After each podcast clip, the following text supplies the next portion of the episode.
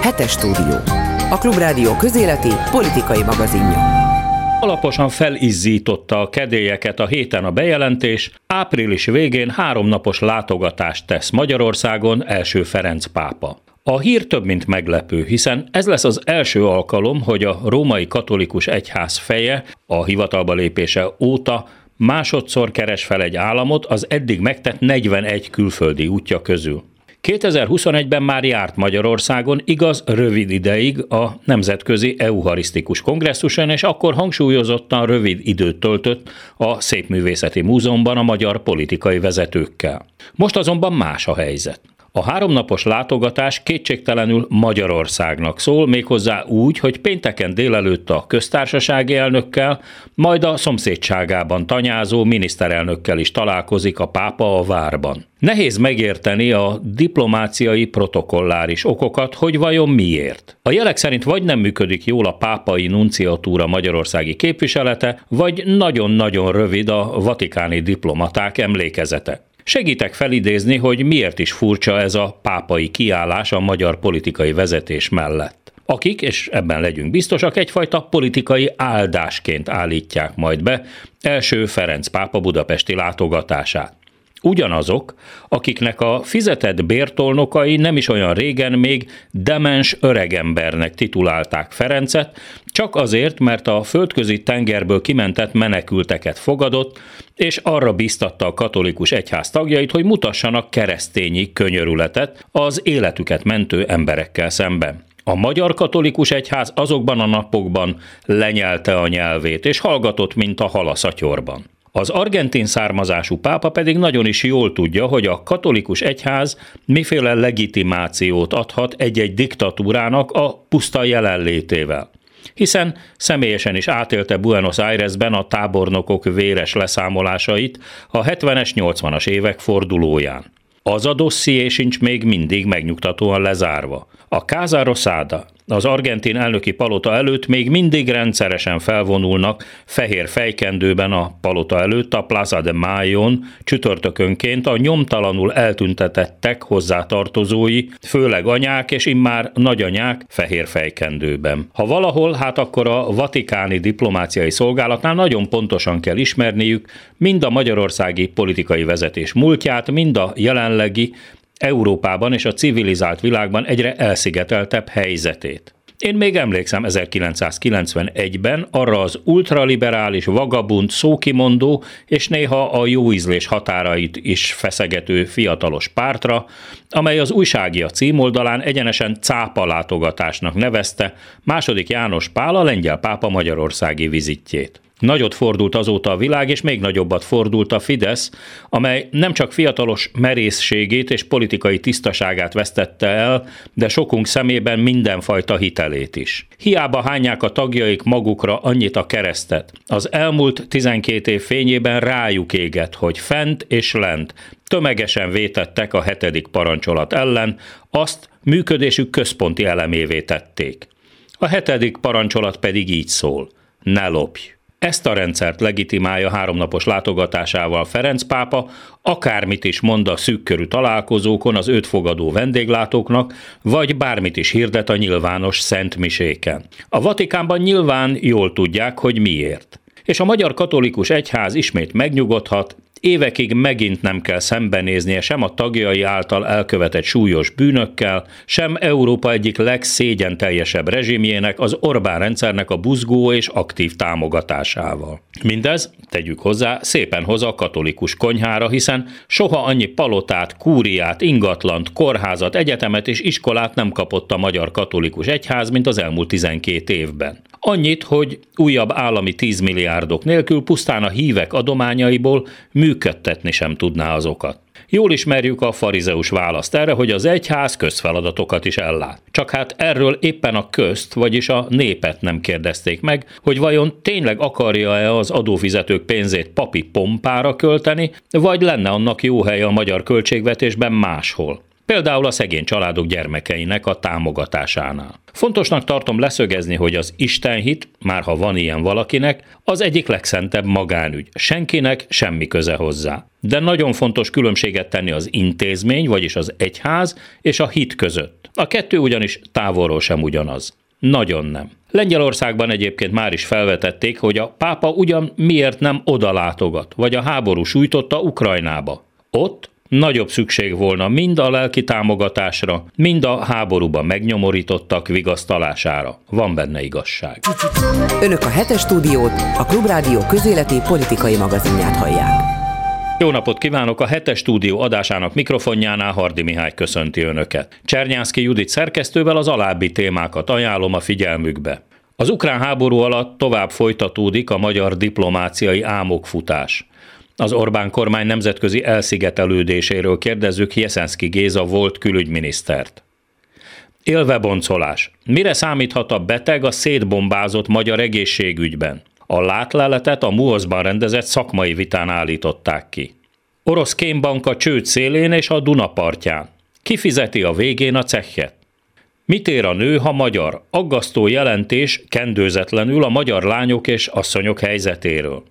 A hetes stúdió második órájában megvitatjuk a hét legfontosabb hazai és nemzetközi eseményeit. A stúdióban itt lesz Batka Zoltán, a Népszava újságírója, Dési András, a megszüntetett Népszabadság volt főmunkatársa, és Bolgár György kollégám a Klubrádió színeiben. A műsor második óráját a Klubrádió YouTube csatornáján is megnézhetik szombaton este 6 óra után. Már is kezdünk. Hetes stúdió. Azoknak, akiknek nem elég a hallgatás öröme. A héten nagyon hosszú interjút adott Orbán Viktor magyar miniszterelnök egy szélsőségesen konzervatív svájci lapnak, a Weltwochénak, amelyben elsősorban az ukrajnai háborúval, illetve a, ennek nyomán kialakuló világrenddel kapcsolatos saját elképzeléseit adta közre.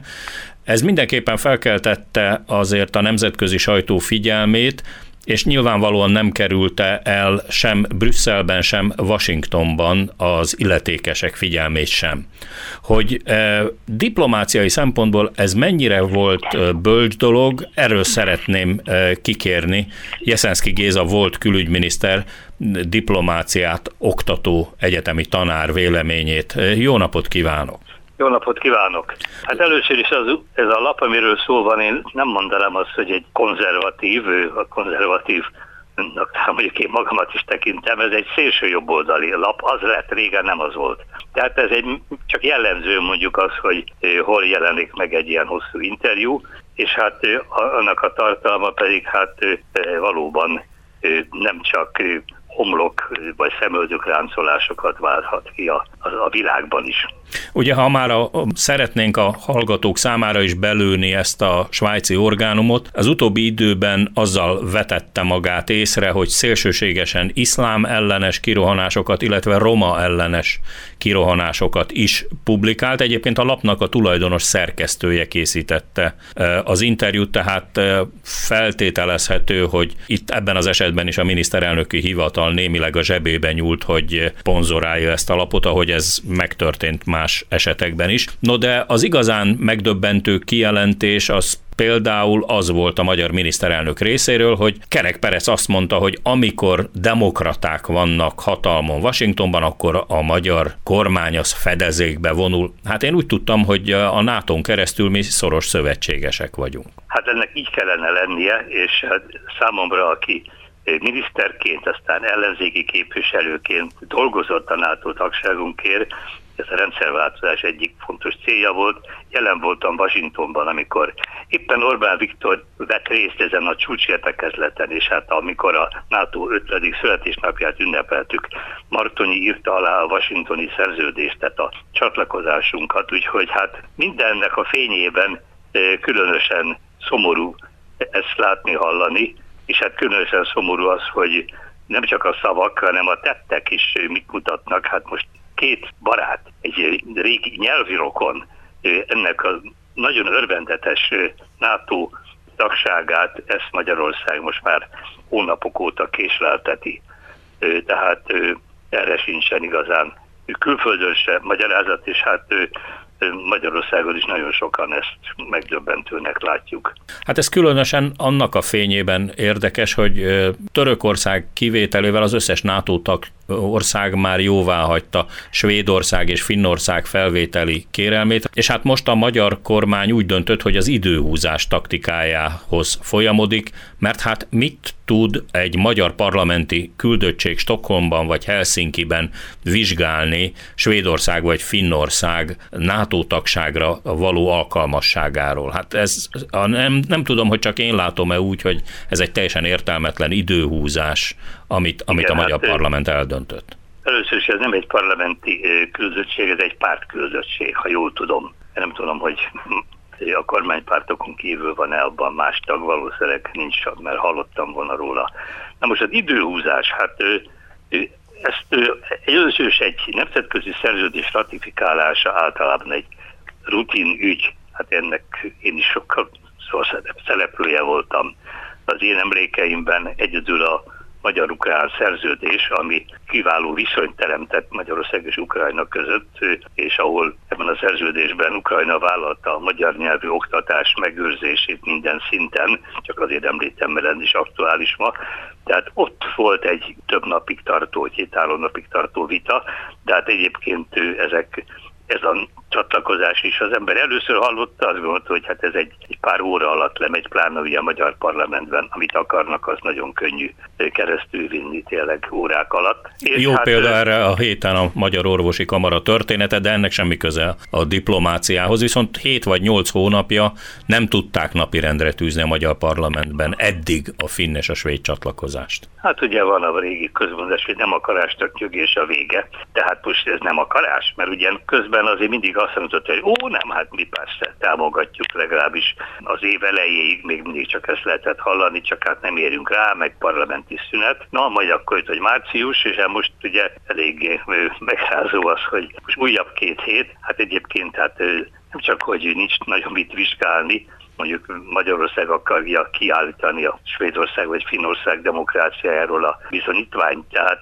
nekem ez egy régi, 40 éves témám Magyarország híre, külföldi jó vagy rossz híre, és hát az alapelvem, és ezt ő szerintem mindenkinek, mindenki könnyen elfogadhatja, amit így és Gyula 1943-ban mondott a külföldi kritikáról, hogy először meg kell nézni, hogy van-e benne igazság. Ha van benne igazság, a hibát ki kell javítani, és utána térhetünk rá arra, hogyha esetleg nem igaz, vagy túlzások vannak benne, akkor arra megfelelő választ adjunk. Hát szerintem ezt kellene mindig tenni, és hát hogyha pedig a, önmagában véve a bírálat, az nagyon sokszor ugye a, a barátnak a bírálat. Tehát gondoljuk meg, hogyha egy személyes barát rossz útra tér, inni kezd, drog, stb., hát akkor kötelessége az embernek, hogy figyelmeztesse. Tehát ezek a svéd és finn és hát egyébként többi Európai Uniótól érkező bírálatok, ezeknek sajnos van komoly alapja. Hát éppen ezt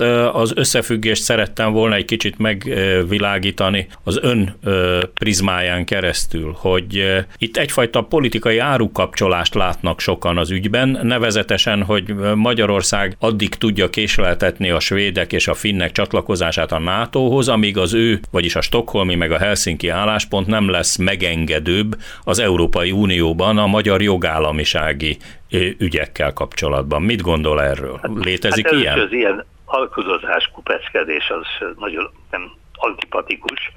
Másosorban Svédország és Finnország de facto már a NATO tagja, különösen a orosz által elkövetett agressziót. Tehát azt, amit a NATO tagság jelentene, az egy másodlagos. A jogi oldal az egy, persze fontos a jogi oldala is, de most egy ilyen háborús helyzetben az a fontos, hogy tökéletes együttműködés legyen a tagságra jelentkezők és a tagok között.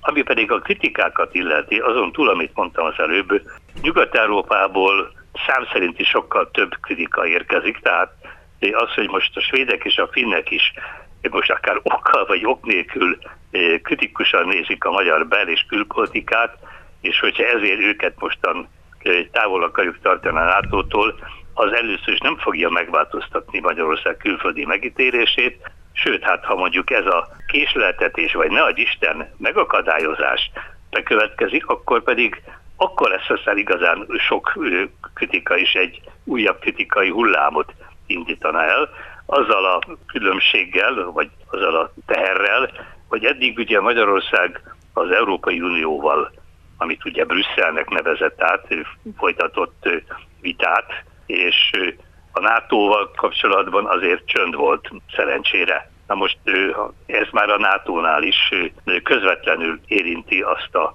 feltételezést, hogy Magyarország egy megbízhatatlan NATO szövetséges Magyarország, ahogy ezt olvassuk, halljuk a kormány oldaláról mindenfelől, hogy Magyarország nem a megtámadott Ukrajna mellett áll, Magyarország elfelejtette, hogy 56-ban Oroszország, illetve a Szovjetunió mit tett Magyarországgal, akár 1849-ben, és Magyarország pontosan abban a helyzetben vagyunk, amiért egyesek a nyugatot bírálták 56 kapcsán, hogy nem segített. Hát annak sok oka volt, hogy a részvéten túl valóban nem segített, az ENSZ sem tudott segíteni.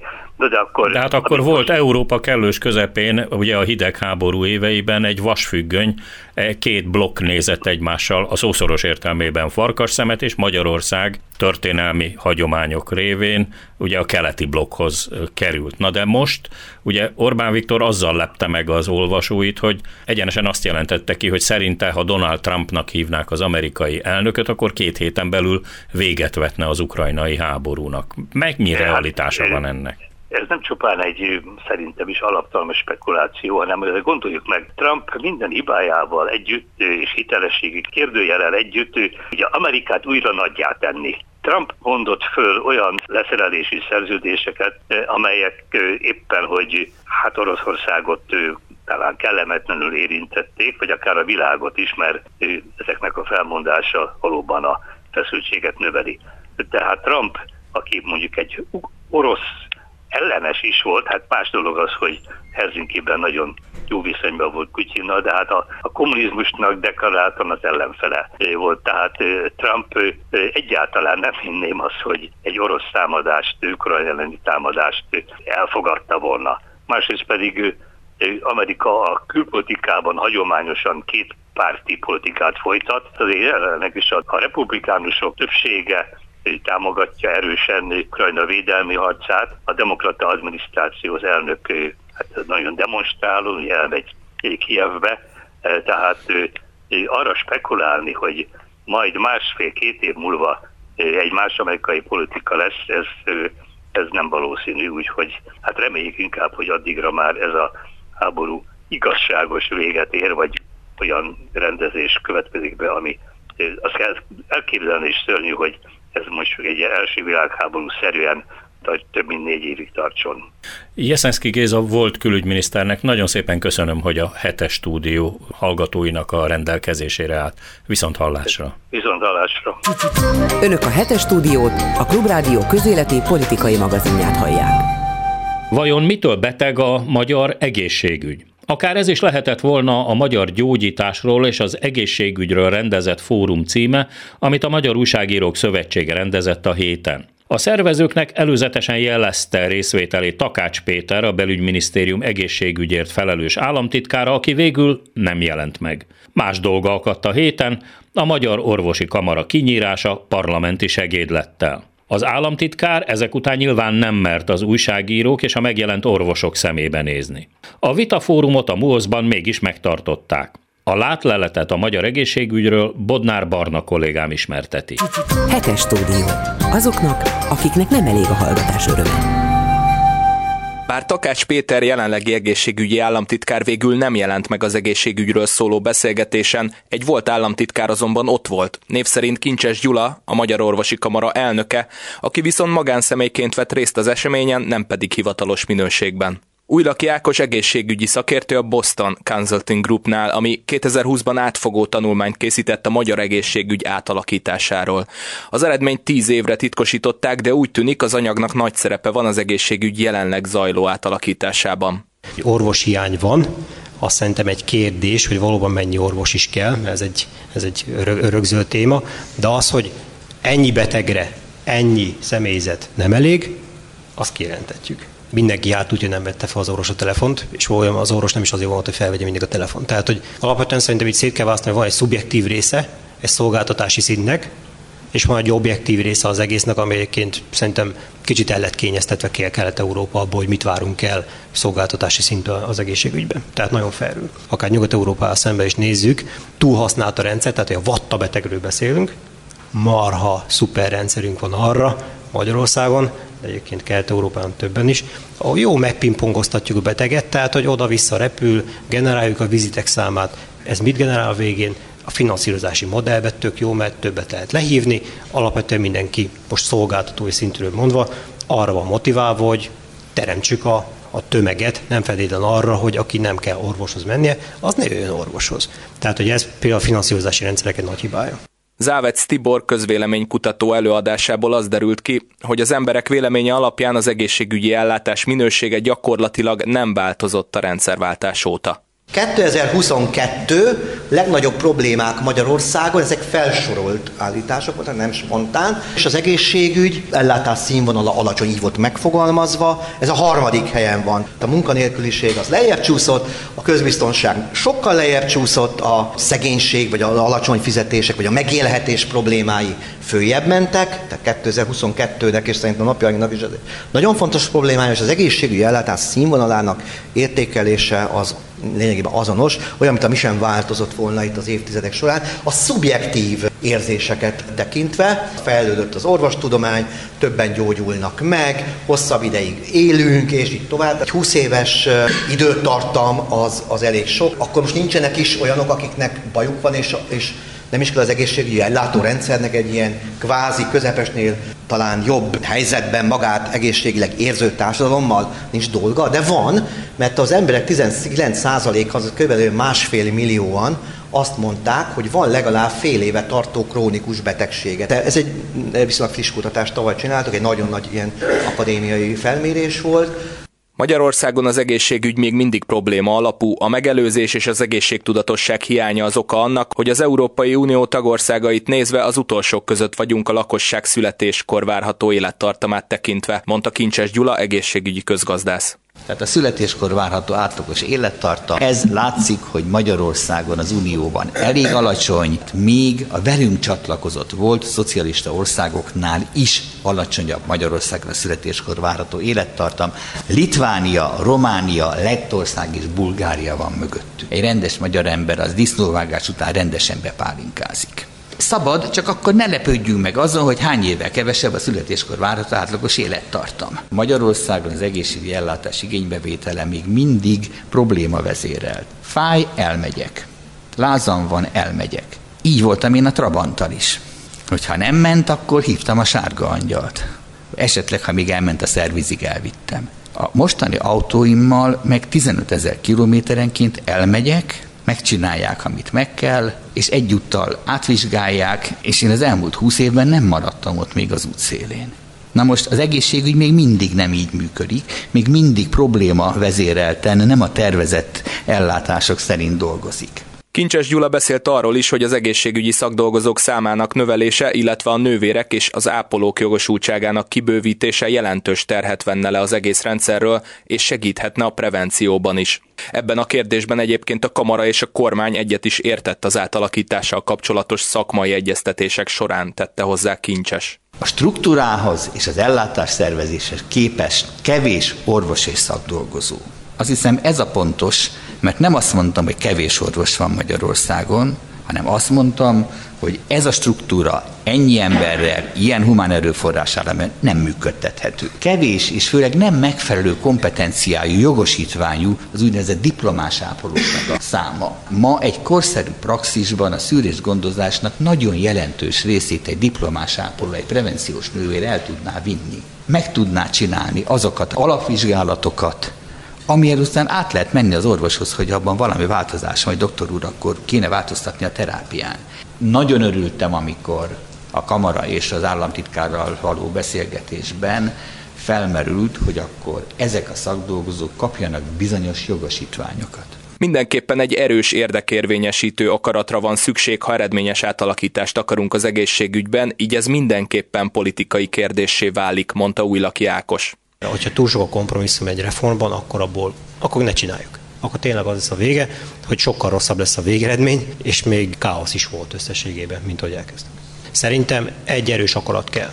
Egy erős szabályozó van, és ő azt mondja, hogy ezt akarom, abban nyilván rajtam akkor felelősség, hogyha valamit mondott, például van ellátásszervezés, vagy ha azt mondod, hogy van, akkor, akkor be kell váltani ezt az ígéretet valamikor, tehát, hogy ebben nyilván van egy másik felelősség, de szerintem, amit én sikerrel láttam vinni, egészségügyben másban is, ott van egy központi erős akarat. És ebben a lokálpolitika, ha tetszik, hanem, és ez érdeksérelem, és bocs, itt visszajön az, hogy ha valami titkos, akkor miért titkos? Hát itt annyi az érdeksérelem, hogy holnap megölnék az egészet, még miért csírájába elkezdődhette bármi. És itt a magántőkéről beszélve, a lokálpolitikáról beszélve, csak nézzük meg az ellátórendszer mennyire fragmentált.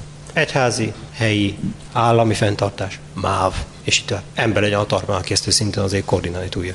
Kincses szerint alapvető gond az is, hogy az egészségügy hosszú távú befektetés politikai szempontból is, olyan értelemben, hogy sokkal tovább tart az, míg a fejlesztéseknek és változásoknak eredménye lesz, mint egy kormányzat négy évig tartó mandátuma. A választási ciklusok azok négy évesek, az egészségügyben bármilyen innovációnak vagy változásnak a termelőre fordulása az pedig hosszabb. És ezért ameddig lehet, addig megúszom, mert mire eldöntöm, hogy megcsinálom, addigra már félciklusnál vagyok, addig csak be kell zárni valamit. Hiába felépült ugyan az új, de még nem szoktak oda az emberek. Egy más a politikai életciklus és az egészségrendszereknek az életciklusa, amikor nem tudom én hány párt aláírt egy közös minimumot, hogy, hogy akárki kerül kormányra ezeket az alapelveket betartja, és akkor lehetett volna cikluson átívelő dologban gondolkodni, de hát ezek nem realitások. Az egészségmegőrzést erősen meghatározza a jelenlegi gazdasági helyzet, emelte ki Závez Gyula. Az egészséges élelmiszerek jóval drágábbak, mint az árstoppos, alacsony minőségűek, ennek szabályozásában a kormánynak lenne nagy szerepe, hangsúlyozta Závec. Egyik Magyarországon működő nagykereskedelmi láncnak a vezérigazgatója beszélt arról, hogy hogyan alakult át részben az árstoppok, de inkább az infláció hatására hogyan alakultak át a vásárlási szokások. És azt mondta, hogy az emberek, ugye magas az infláció, többet kell költeni, ezért elkezdenek lefelé vásárolni, tehát olcsóbb termékeket, és ezek az olcsóbb termékek, ezek nem feltétlenül egészségesebbek. Tehát, hogy van egy olyan gazdasági kényszer ma Magyarországon, ettől a Európa legmagasabb inflációjával, ami belehajszolja az embereket abba, hogy keressék az olcsó termékeket, aztán végképp nem biók, hanem a csuda tudja, hogy milyen módon előállított, de minden esetre oda lehet tenni az asztalra vacsoránál. És nyilván ez, ez is egy nagyon nehéz folyamat. Részben meg fogja oldani majd az egyszámjegyű infláció nyilván, és a különböző kompenzációk, de, de csodát ettől sem lehet várni. Valószínűleg ezt lehetne államilag támogatni, hogy akkor egészségesebb termékekhez jussunk hozzá, nem lenne olyan irdatlanul drága a biotermék. Kincses Gyula a szakdolgozók oktatásával kapcsolatos kérdésre válaszolva azt mondta, a Magyar Orvosi Kamara első számú követelése pontosan azért vonatkozott a szakdolgozók fizetésének emelésére, mert szakmai presztízs és megbecsülés nélkül egyszerűen elfogynak ezek a kollégák az egészségügyi rendszerből.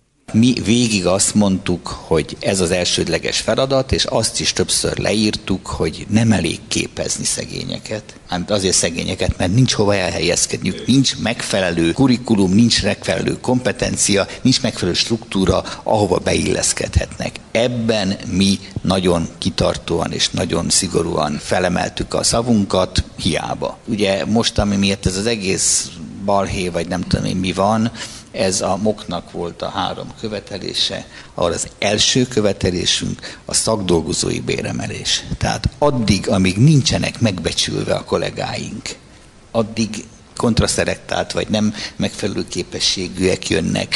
Tehát ha nincs ennek a szakdolgozói pályának megbecsültsége, ami részint pénz, részint pedig másfajta presztízselemek, akkor hiába mondjuk azt, hogy több szakdolgozó kell, mert nem lesz. Az egészségügy helyzetéhez kapcsolódik az Eurostat nemrég közzétett felmérése, mely szerint 2021-ben az uniós államok átlagosan a GDP-jük 8,1%-át költötték az egészségügyi kiadásokra. Magyarországon ez az összeg csupán az itthoni GDP 5,6%-a volt. Önök a hetes stúdiót, a Klubrádió közéleti politikai magazinját hallják. A héten röppent föl a hír, hogy akár csődbe is mehet a Nemzetközi Fejlesztési vagy Nemzetközi Beruházási Bank, amit Magyarországon a sajtóban egyszerűen csak orosz kémbank néven titulálnak, de hogy valójában miféle pénzintézetről van szó, milyen a múltja és milyen lehet a jövője, erről kérdezem Bot Péter Ákost, a Magyar Nemzeti Bank volt elnökét. Jó napot kívánok! Jó napot kívánok! Hát ez egy nagyon furcsa szerzet ez a bank, hiszen 1970-ben alapították még a KGST tagállamok azoknak a különféle beruházásoknak a finanszírozására, hogyha jól olvasom a szaksajtót. Tehát most mi a létjogosultsága ennek a banknak, és különösen mi a létjogosultsága Budapesten? Hát valóban hosszú története, és valószínűleg rövid jövője van ennek az intézménynek.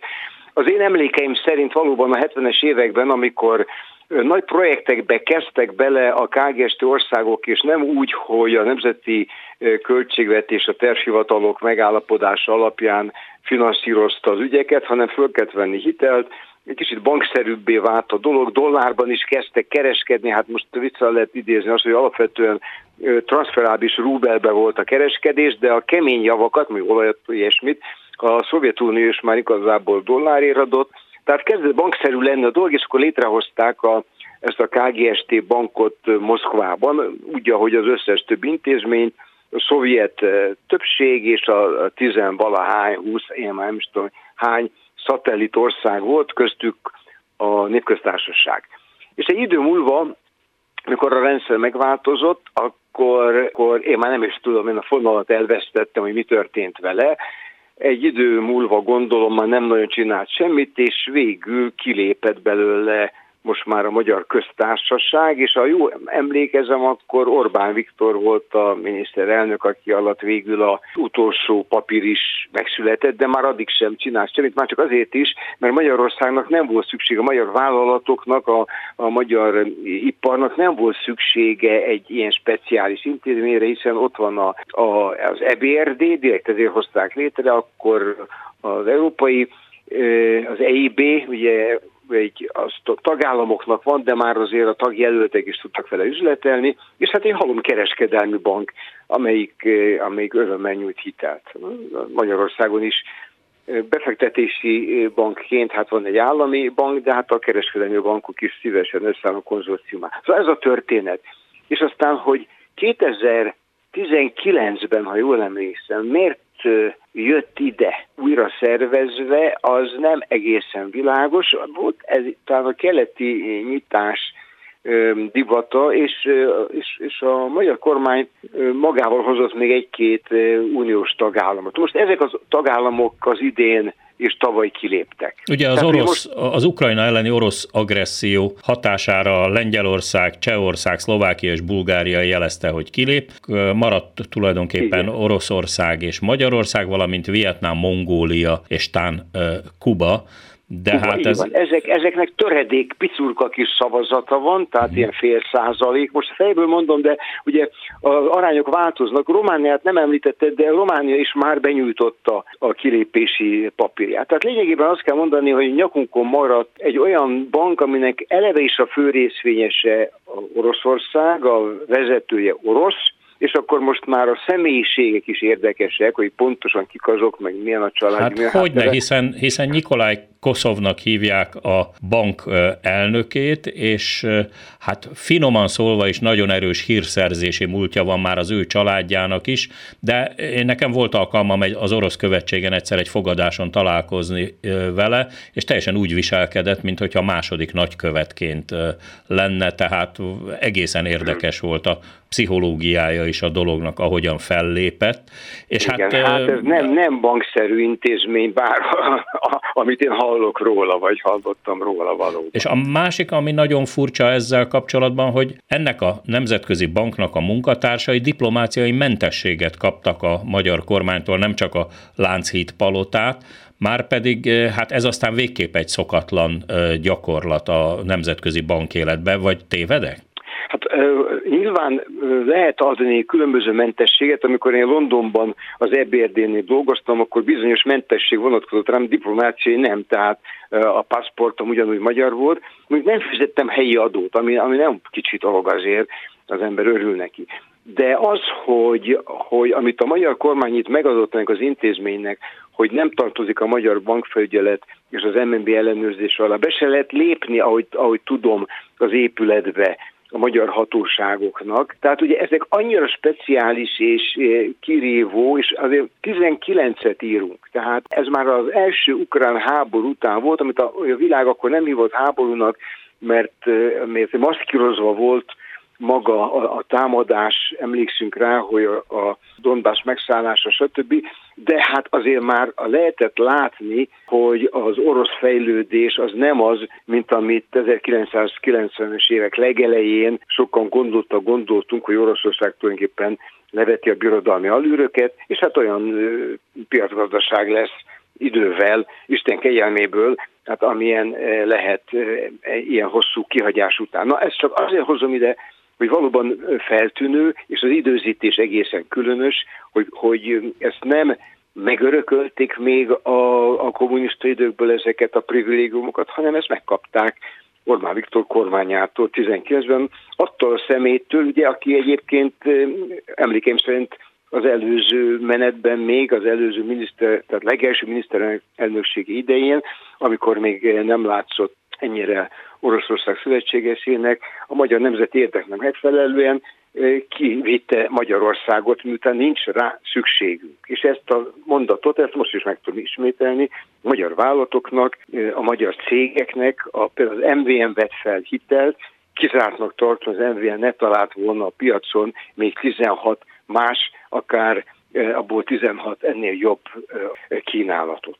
Hát ugyanakkor viszont egy ilyen bank munkatársai nagyszerű betekintést nyernek például a magyar gazdaság működésébe, pusztán azon keresztül, hogy tárgyalnak vagy hiteleket nyújtanak különböző aktoroknak, de hát ennél is értékesebb az, hogy, hogy diplomáciai mentességet élveznek, tehát ha még csak le is buknának a fedőfoglalkozásuk kapcsán, akkor is különösebb nemzetközi botrány nélkül el lehet őket távolítani Budapestről, vagy el tudnak menekülni Budapestről. Hát ezzel érdemelte ki ez a Nemzetközi Beruházási Bank az Orosz Kémbank címet, de vajon milyen lesz a jövője a mostani pénzügyi helyzetben, és ebben az Ukrajna ellen folyó orosz háborúban?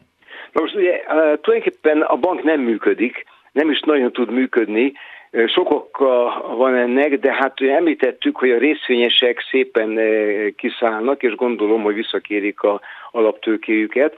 Forráshoz jutni egy nemzetközi banknak elvileg könnyű, mert mögötte ugye államok állnak, igen ám, de ezeknek az államoknak a kockázati besorolása az nem túl jó. Hát Oroszországé a bóvri alatti kategória, tehát kibocsátott kötvény, de elég drágán. Ez vonatkozik egyébként Mongóliára, Kubára, és mi, mi, mi ránk nem, mert mi egyel még a, bóvli szint fölött vagyunk, de csak azért hozom ide, hogy mi korábban kaphatott A besorolást a forrásgyűjtésnél, az nem rossz, de most a három hitelminősítőből azt hiszem kettő már vissza is vonta a minősítést, egyszerűen nem minősíti, mert hogy minősíthetetlen, most ez, ez nem pejoratív mondat, de, de végül is csak az, hogy nem hát tudja. Itt nyilván arról van szó, hogy rendkívül szigorú a bankok minősítése pénzügyi szempontból, hogy transzparensnek, eh, hitelesnek kell lenniük, és így tovább, és hát ezeknek a kritériumoknak ez a bank nem felel meg. Nem felel meg. de van. hát itt könnyen... Nem is, jut, nem is jut forráshoz, ha akarna, de nem is akar fejlődni, mert ügyfelesen nagyon van, hanem most már igazából arról folyik csak a vita, amit hallom, hogy hogyan lehet minimális minimálisra vinni a működést és csökkenteni a veszteségeket, mert ebből már nem lesz énekes hal. De Magyarország ebből nem tud jól kijönni, hiszen a többi kelet-európai partner kilépése után ők joggal kérik a részesedésük kifizetését, már pedig ha Magyarország marad ebben a bankban, akkor relatíve egyre nagyobb pénzügyi teher is hárul a magyar félre is, nem csak az oroszra. Ezt a részét én nem tudom, ez már ugye látni kellene a könyveket, és, és hát miután van magyar részvényes, van, aki ezt tudja, a pénzügyminisztériumban biztosan tudják, de azért az a gyanúja az embernek, hát az biztos, hogy ebből már nagy üzlet nem lesz, az a gyanúja az embernek, hogy amint ez egy politikai döntés volt, már mint a létrehozása, a, az esetleges vesztesség is csak egy tétel abban, hogy mit fognak ezzel a bankkal csinálni. De még egyszer mondom, hogy Budapesten prosperálni nem fog tudni, ilyen tulajdonosokkal nem fog tudni, és technikailag se tud, mert az orosz pénzügyi rendszert ért szankciók miatt nem tud pénzeket rendesen mozgatni. Tehát én azt gondolom, hogy ez, ez egy felszámolás előtti valami, de ennél többet azért nem akarok mondani, mert a, amit lehetett tudni, az egy korábbi állapot, a, ami hozzáférhető információ, és az ott rengeteg minden történt, és ez a rengeteg minden, ez mind lefele mutat, tehát ennek az intézménynek nincsen itt jövője Magyarországon. Put Péter Ákosnak a, volt, a Nemzeti Bank volt elnökének nagyon szépen köszönöm, hogy a Klubrádió rendelkezésére állt. Viszont Köszönöm hallásra. Szépen. Viszont hallásra. Hetes stúdió. Azoknak, akiknek nem elég a hallgatás öröme. A magyar nők társadalmi helyzete nagyon aggasztó. Ezen a téren Magyarországon jelentős visszalépés tapasztalható. Egyebek mellett ezt állapította meg a legújabb ENSZ jelentés, amiben az 1979-es a nők elleni diszkrimináció tilalmáról elfogadott nemzetközi egyezmény megvalósulásáról készítettek. A magyar gyakorlatról összeállított rész lesújtó megállapítása. Magyarországon mind a politikai, mind az oktatási, mind a társadalmi szintéről igyekeznek a nőket kizárni. Társadalmi szerepüket elsősorban csak feleségként és anyaként értelmezik. Hogy mit jelent mindez a valóságban, erről kérdezte Csernyánszki Judit kolléganőm, Alföldi Andreát a Magyar Nők Szövetségének elnökét, és Pető Andreát a CEU, a Közép-Európai Egyetem professzorát. Önök a hetes stúdiót, a Klubrádió közéleti politikai magazinját hallják. Elég siralmas a kép ahhoz képest, hogy 44 éve aláírtuk ezt az egyezményt, és azt állítja, hogy visszafejlődtünk. Ez állja a helyét. Sajnálattal azt kell mondanom, hogy nem, hogy csak állja, nem a 40 évet, hanem körülbelül az elmúlt 100 évre visszamenőleg. Tehát a, a női kérdések bármelyikéhez nyúlunk, az folyamatosan, mint a dominó érinti, a, hozza magával a különböző megoldandó dolgokat. Mondja Alföldi Andrea, a Magyar Nők Szövetség Szövetségének elnöke. De gondoljunk arra, hogy a társadalombiztosítás, a szociális helyzet, az egészségügyi és az oktatási helyzetben ugyan megvan a nemi egyenlőség, de mennyire lehet egyáltalán bejutni egyetemekre, illetve mennyi állami helyre lehet bejutni, vagy lehetne mondani az egészségügy helyzetét, ahol az abortuszhoz való jog, vagy például ez az erőteljes anyaságá válás és az egyedülálló nőknek a teljes diszkriminációja, amely most már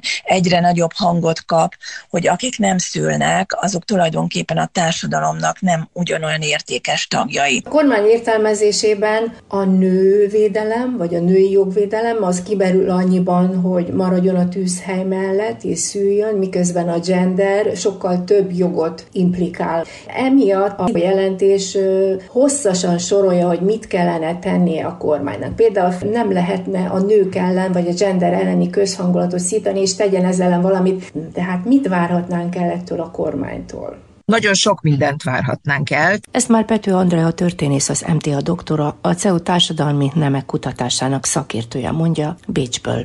Én nem értek egyet azzal, hogy a kormány a nőket a konyhába akarná visszaűzni, mert itt egy egészen másfajta szakpolitikáról van szó. Az illiberális kormányzat a nőket egyrészt erőforrásnak tekinti, ami azt is jelenti, hogy egy olyan gazdasági helyzetben, ahol a munka az nem egy jog, hanem inkább egy kiváltság, nagyon kevesek számára fog megadatni az, hogy, hogy fizetett munkája legyen, ami azt is jelenti, hogy társadalombiztosítása, illetve hogy nyugdíja legyen idővel, és ennek kapcsán sokkal olcsóbb ezzel a fizetetlen női munkaerővel elvégeztetni a gondoskodási munkát, mint fenntartani egy államilag finanszírozott gondoskodási hálózatot az óvodától egészen az idős gondozásig. Tehát itt a, a, a nők nem a konyhába vannak visszacsukva, hanem egy újfajta gazdasági modell jön létre, meg kell felelni a nemzetközi elvárásoknak, tehát mindig előkerülnek ilyen kirakat nők, akik el tudják mondani, hogy ők milyen fantasztikusak. Másrészt előkerülnek kormány által finanszírozott ilyen álcivilek, akik mindig ki tudnak állni, amikor jönnek nemzetközi politikai szereplők. Ez, ez egy sokkal reménytelenebb helyzet, mint azt mondani, hogy a nőket bele teszik a konyhai tündér szerepébe, mert ez inkább megpróbálja megérteni azokat a szerkezeti változásokat, amik végigbe mennek. Tehát ennek keretében született ugye a nevezett Pink Education jelentés az állami számvevőszéktől, ami világosan elkezdte azt a folyamatot, hogy megkérdőjelezni a nőknek a felsőoktatásban, illetve az oktatásban elfoglalt helyét. Hogyha törvényt lehetne írni akkor te milyen törvények, mert ugye ezt is kifogásolja a jelentést, hogy nem vonják be a törvényalkotásban őket. Milyen törvényekre lenne szükség? Azzal kellene kezdeni, hogy ez a hirtelenjében alkotmányt akartam mondani, de nem alkotmányunk van, hanem alaptörvényünk. Az alaptörvényben kezdeném azt, hogy mit jelent családfogalma. Hogy nem csak a jogi szabályozás, mert vannak részdolgok, amiket elismernek, hanem összességében nincs összefésülve, legfőképpen az Európai Uniós törvényekkel, az Európai Tanács ajánlásaival, és nincs összefésülve, vagy nincs átvezetve a magyar jogba mind azok, amelyeket az ENSZ Szidó Bizottság kér. Ezek a feladatok 2010-től kezdve nem nagyon lettek elvégezve. Tehát anyagi forrást kellene a családvédelemre, a gyermekvédelmi hálózatra, a véd védőnői hálózatra, tehát azokra a jelzőrendszerekre költeni, és egyre több szakembert felvenni, a, amik tulajdonképpen tudnák jelezni, hogy hol melyik családban, tehát ne csak az erőszakra gondoljunk, hanem arra is, hogy például két és fél, három éves gyerekek halnak meg éhen, mert a családvédelem és a gyermekvédelmi felelős nem tudja, hogy éheztetik a gyermeket. Hát a múlt héten előtte is vannak ilyen példák. Ezt lehet tudni egy egyébként, hogy milyen százalékban áldoznak a nőkre a gender témákra? Kértünk ki adatokat, de nem kaptunk, de körülbelül ez egy 10-15 milliárd forintból megoldható lenne. Tehát ez egy pitiáner, mondanám ahhoz a nagy büdzsékhez képest, ez egy elhanyagolható tényező lenne, illetve ez a menedékházak, menhelyeknek a megléte is, tehát hogy azért 22 menhelytől ne essünk már hanyat. Az, hogy az államtitkáról elmondta, hogy képzések vannak, és 5000 ember van rendőrség, bíróságon képzésen átestek, az nem azt jelenti, hogy be is tudják építeni a gyakorlatban még ha jó szándékkal tennének is valamit, nem illik bele abba a mainstreambe, a jelenlegi, nem is mondanám jobboldalinak, hanem már szélső jobboldali mainstream, mainstreambe, amit tulajdonképpen a jelenlegi kormány képvisel. Ha elmenünk a könyvesboltokba, csak gender és feminista ellenes könyveket találunk, melyeket finanszíroznak. Tehát az egész közhangulat, a propaganda tökéletesen működik a nők ellen.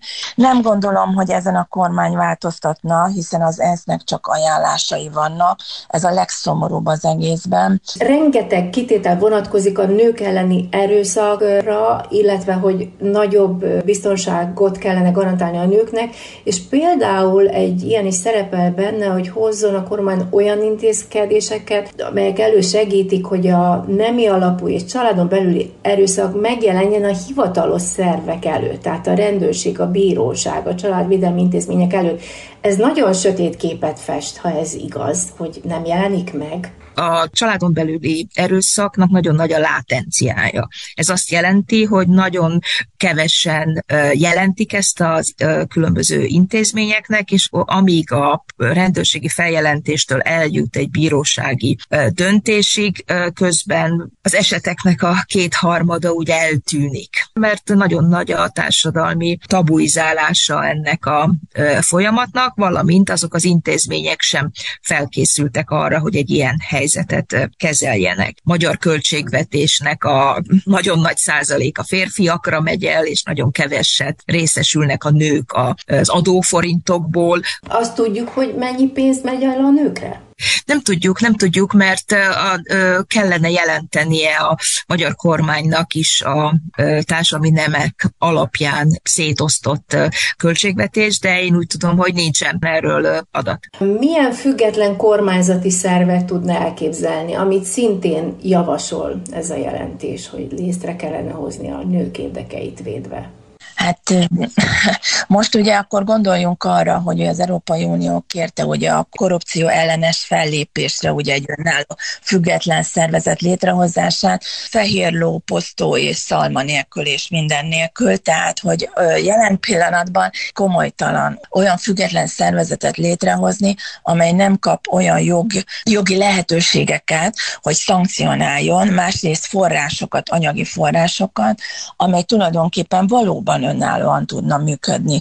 Tehát az, hogy most megjelennek tanácskozási joggal civil szervezetek, hát ez most semmi más nem jelent, mint, mint hogy évente most is elhívtak, és egy órára ihattunk egy kávét vagy egy pohár vizet, tehát hogy ez nem jelent semmit. Én nem gondolom, hogy lenne politikai akarat, főleg, hogy most már olyan magas szinten használják a gender ellenes dolgokat, mármint szavakat, és olyan ügyekben használják, használják, amelynek semmi köze nincs egyszerűen a pedofiliához és egyéb bűncselekményekhez, hát mondanám azt, hogy egy újfajta rendszerváltásban talán meg lehetne tenni azt, hogy új alapokról elindulni. Még azt is követeli, hogy fogadjanak el egy olyan jogszabályt, amely biztosítja az azonos munkáért azonos bért alapelvet. Ez az egy, egyenlő munkáért egyenlő bért, ezt 1921-ben fogadták el Magyarországon Magyarországon először a szakszervezetek nyomására. Ennek a direktívának a magyarországi meghonosítása, ez hogyan és miképpen történik, ez, ezt nagyban befolyásolja az, hogy a magyar kormány a munkaadóknak az értekeit védi. Ön személy szerint is érinti mindez, amit leírtak, tekintve az oktatást, hisz úgymond önt is elűzték Magyarországról, mert gender szakon tanított, mint nő ezt akkor hogy élte meg, és hogyan tovább? Társadalmi nemek tudomány egy elképesztő politikai lehetőséget kapott ezzel, hogy kihúzták az akreditált szakok listájából a pop tudomány lett, mindenki tudja már, hogy mi az, mindenkinek van véleménye, ugyanúgy, mint a magyar fociról, és ez egy nagyon nagy lehetőség, meg korábban azért ezt, hogy mi az, hogy gender, azt nagyon kevesen tudták. Én nem látom ezt olyan tragikusnak, szerencsére még egyik kollégát se börtönözték be Magyarországon. Ugyanazok a kollégák ugyanazokat a kurzusokat tanítják, mint korábban. Lehet, hogy a kurzusoknak a neve az nem ugyanaz, lehet, hogy a gendert kihúzták, de a tartalmilag ez a kollégákon múlik, hogy mi történik a, az osztálytermekben. A különböző országokban elkezdték, a, megjelentek ilyen ingyenes applikációk, amikkel a, az egyetemi tanárokat fel lehet rögtön jelenteni a rendőrségen. Ez még Magyarországon nincsen, de természetesen ez is várható, tehát itt egy nagyon izgalmas harc folyik a lelkekért és a, és a szívekért. A társadalmi nemek tudománya az cool, az, az, egy, az egy szexi dolog lett, mert hogy amit tiltanak, az mindig egy érdekes és szexi dolog, úgyhogy én szeretném kérni a illetékeseket, hogy minél többet támadjanak, mert nekünk annál jobb. Hetes stúdió. Azoknak, akiknek nem elég a hallgatás öröme.